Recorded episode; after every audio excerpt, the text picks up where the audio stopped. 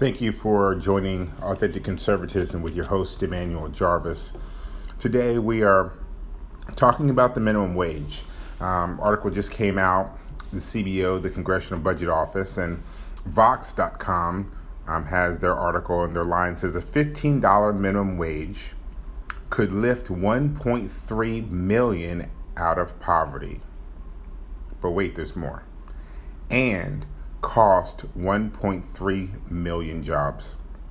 Let me repeat that. So the $15 minimum wage could lift 1.3 million people out of poverty and cost 1.3 million jobs. In the story, says a federal $15 federal minimum wage would likely boost pay for 27 million U.S. workers, lifting 1.3 million households out of poverty, according to an analysis released by Monday by the Congressional Econ- Economist.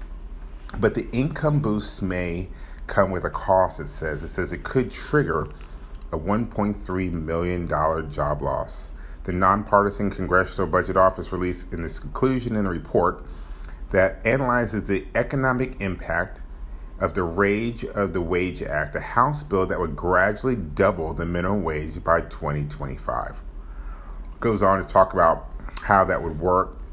This act that's in Congress called the Raise the Wage Act is trying to move people from the current $7.25 minimum wage and move them higher so they're making more money.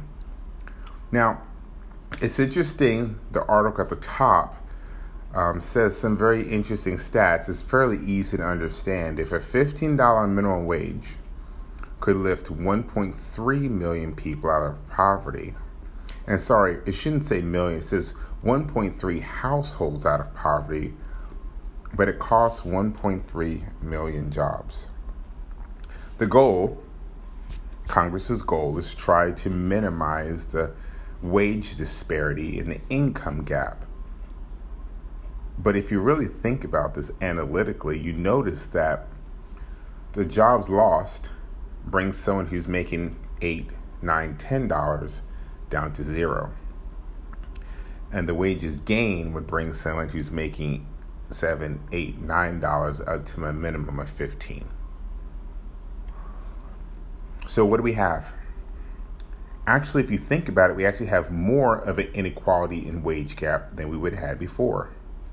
Because today we have individuals who are making anywhere between 725, which is the federal minimum wage and up, and by lifting and doubling the minimum wage to $15 an hour, what we do is half of those people would go up and half of those people would go to zero.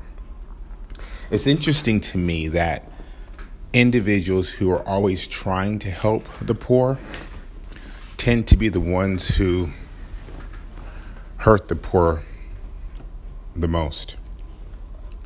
I would never accuse of anyone of doing that on purpose. But we have to look at the policies. Do these policies, will this policy help? Let me ask you another question. Out of the 1.3 jobs lost, what kind of jobs, what kind of people work in those jobs you think are going to be affected? Are they going to be college aged or college educated people? Are there going to be white folk that have a bachelor's degree?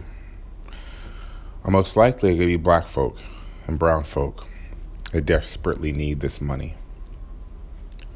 The intentions are good, but the outcome can be disastrous. Let's go even further. So now the 1.3 million people lose their jobs. So what do they do? They have to claim unemployment. It means that they're not working. Puts more of a burden on those who are making the $15 minimum wage and up and everyone else who's living in the country. And by those 1.3 jobs being lost, taxes will have to be raised incrementally to cover those who do not have the ability of finding work. So, even more, the burden goes on those who are working and those who lost their jobs due to the increase of the pay are now instead of producers, they're consumers. In a healthy society, what I've always known is that the more people who are producing, the better your society is going to be. Regardless of what the level of product, production is going to be or is, if they are producing, society will be better. I think the perfect analogy to sum up the minimum wage is this. If we're looking at a ladder, and every rung on the ladder is a specific dollar amount that you can make. The higher you go up the ladder, and every rung that you're able to put your foot on and move up the ladder, the more money you make. Well, if the minimum wage is right now $7.25 an hour, which is low. Let's imagine that the first rung is 7.25 inches off the ground. Most people, regardless of who they are, have the physicality to lift their foot 7.25 inches to take that step, that first step on the rung, and then be able to move up the ladder. But if we move the first rung 15 inches off the ground, or $15 an hour for that scenario, there's a certain level of the population because of their joints, because of their physical impairments, may not be able to put their foot into raise and get off the ground when that first rung of the ladder is 15 inches tall. The analogy is this the higher we raise the minimum wage, the more it excludes certain individuals the opportunity to get on the first rung of our workplace. Some have said the best thing we can do is to have not have a minimum wage. And there are others that say that's preposterous. How could you ever do something like that? Employers would get away with paying people 25 cents an hour or, or $1.30 an hour. Who can live on that? Well, I'm a firm believer that the market will dictate based upon the demand of the people. If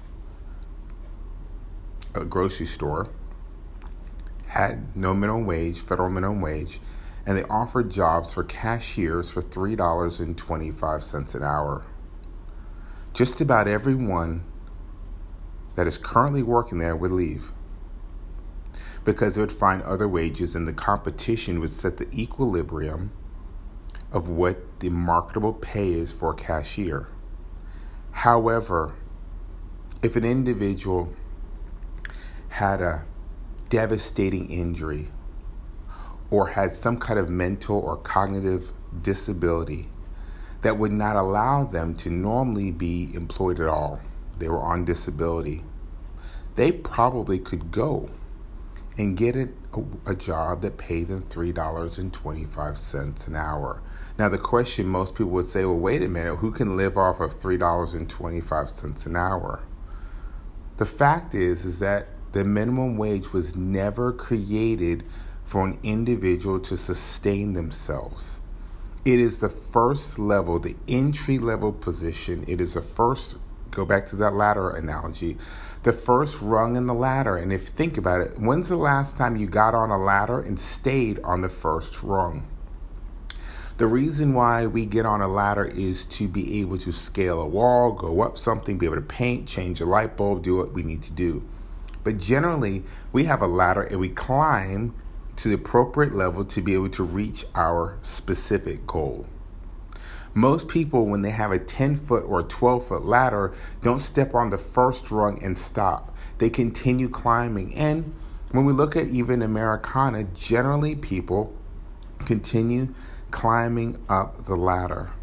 A 21 year old generally is not earning the same amount as a 35 year old generally is not earning the same amount as a 45 or 50 year old?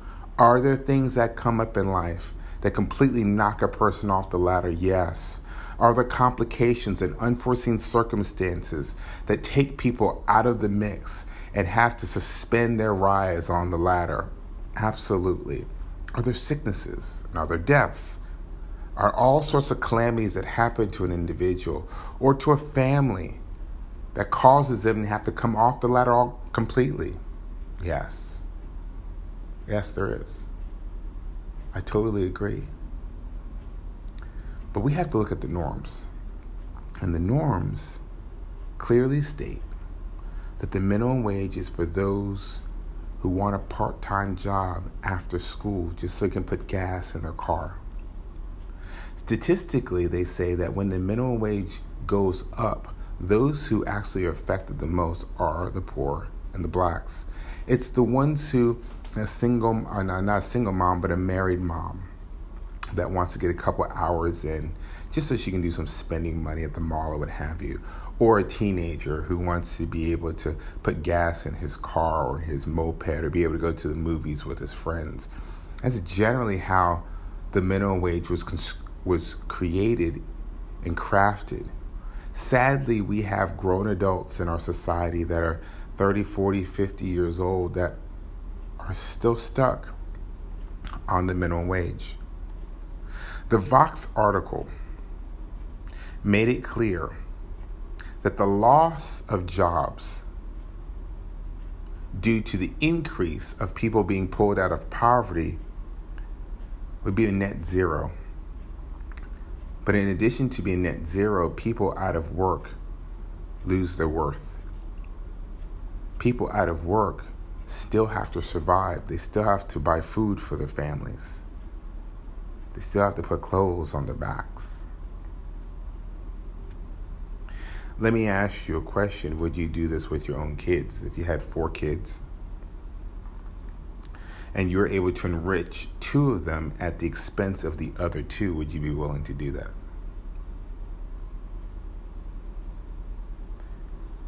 I think if we were intellectually honest, you would say no. You wouldn't. I wouldn't. What's better? You know, it's easy to talk about the flaws of others, but what are some of the solutions? Here's a solution.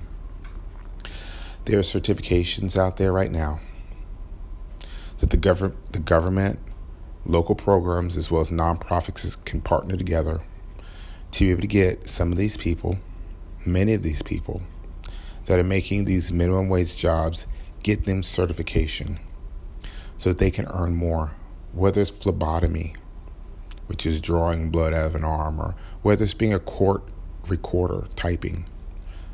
There's so there's hundreds of certifications right now that cost less than fifteen hundred dollars and a year and a half to be certified and to be able to be gainfully employed. We owe it to our society not to look at an individual who's 35 years old and has dependents and is working at a minimum wage job, we owe it to them to not say we're going to do something better, we're going to move it up to 15. Because what that's doing is artificially raising the value of what they do. They're doing the same work, but getting double the pay. That is an artificial inflating of economies and monies needlessly. Instead, instead, we can say, hey, here's a list of 50 different things. Out of these 50, you did a personality test. These are three things that you seem to be really, really good at. Let's get you in a certification class, get you certified, and then instead of making $8.25 or $9 an hour, this job pays $22 an hour. What do you say? Those are solutions in conservatism. Why? Because in the heart of conservatism, it says we care about the person. We're not just trying to move them around and massage them to make ourselves feel good, but we know that if that gentleman who is working and making $8.50 is able to go through certification and now is earning $22 when he walks, he walked with his hot, with his held head held high. He walks with a certain dignity that he, through the strength of his hands and through his mind, is able to take care of his family. That is something that we can share. That is something that we can celebrate. And that's the way we should be moving forward.